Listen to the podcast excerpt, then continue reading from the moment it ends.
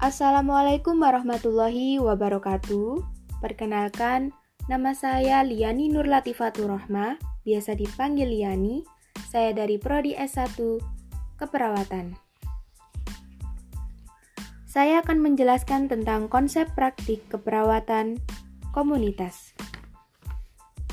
Menurut WHO 1974, yaitu mencangkup kesehatan keperawatan keluarga Nurse Health Family, dan juga meliputi kesehatan dan kesejahteraan masyarakat luas, membantu masyarakat mengidentifikasi masalah kesehatan sendiri, serta memecahkan masalah sendiri sebagai perorangan maupun secara koleksi sebagai keluarga, kelompok khusus, atau masyarakat.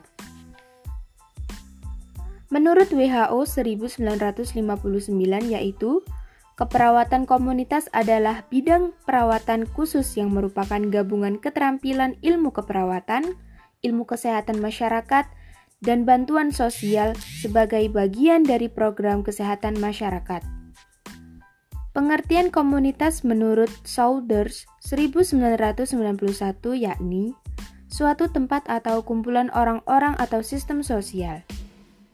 Menurut pasal 29 ayat 1 yaitu dalam menyelenggarakan praktik keperawatan, perawat bertugas sebagai A. Pemberi asuhan keperawatan B. Penyuluh dan konselor bagi klien C. Pengelola pelayanan keperawatan D. Peneliti keperawatan Tujuan keperawatan komunitas yaitu meningkatkan kemampuan masyarakat untuk hidup sehat sehingga tercapai derajat yang optimal agar menjalankan fungsi kehidupan sesuai dengan kapasitas yang mereka miliki. Adapun sasarannya, yang pertama, mengidentifikasi masalah kesehatan yang dialami, menetapkan masalah kesehatan, merumuskan dan memecahkan, menanggulangi kesehatan yang mereka alami, dan self-care. Terpacu kepada satu individu membantu individu memenuhi kebutuhan dasarnya.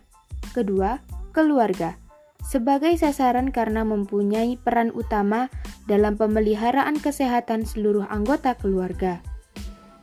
Yang ketiga, kelompok khusus. Sekelompok masyarakat atau individu dalam keadaan fisik ataupun mental.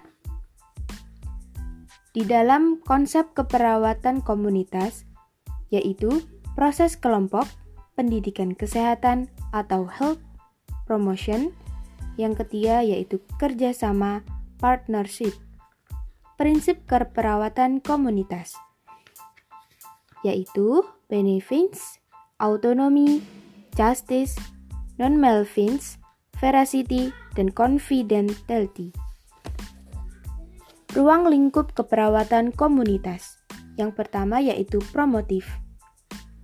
Promotif adalah upaya meningkatkan kesehatan individu, keluarga, kelompok, atau mas dan masyarakat.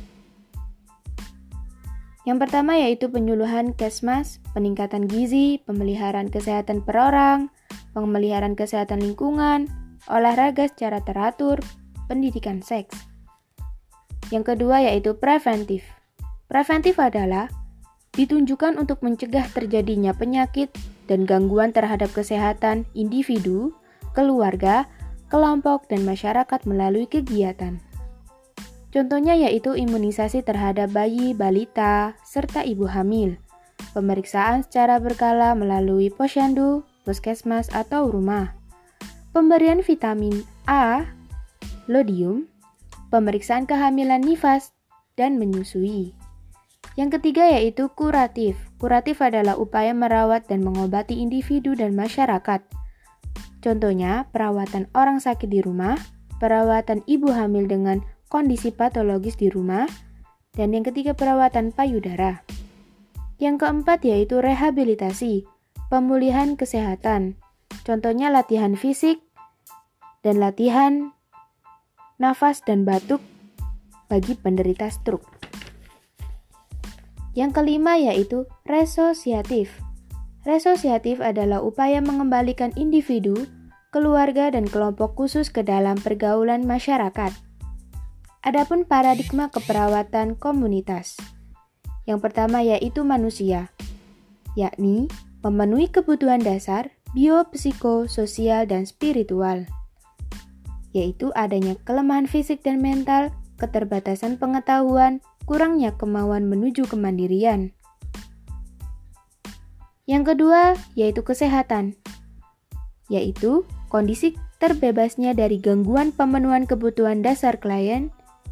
Yang ketiga, yaitu adalah lingkungan pengaruh di sekitar klien yang bersifat biopsikososial dan kultural dan spiritual. Yang terakhir yaitu keperawatan, intervensi dan tindakan untuk meningkatkan derajat kesehatan. Peran perawat yang pertama edukator, advokat, manajemen kasus, kolaborator, role model, peneliti, dan change agent. Terima kasih. Wassalamualaikum warahmatullahi wabarakatuh.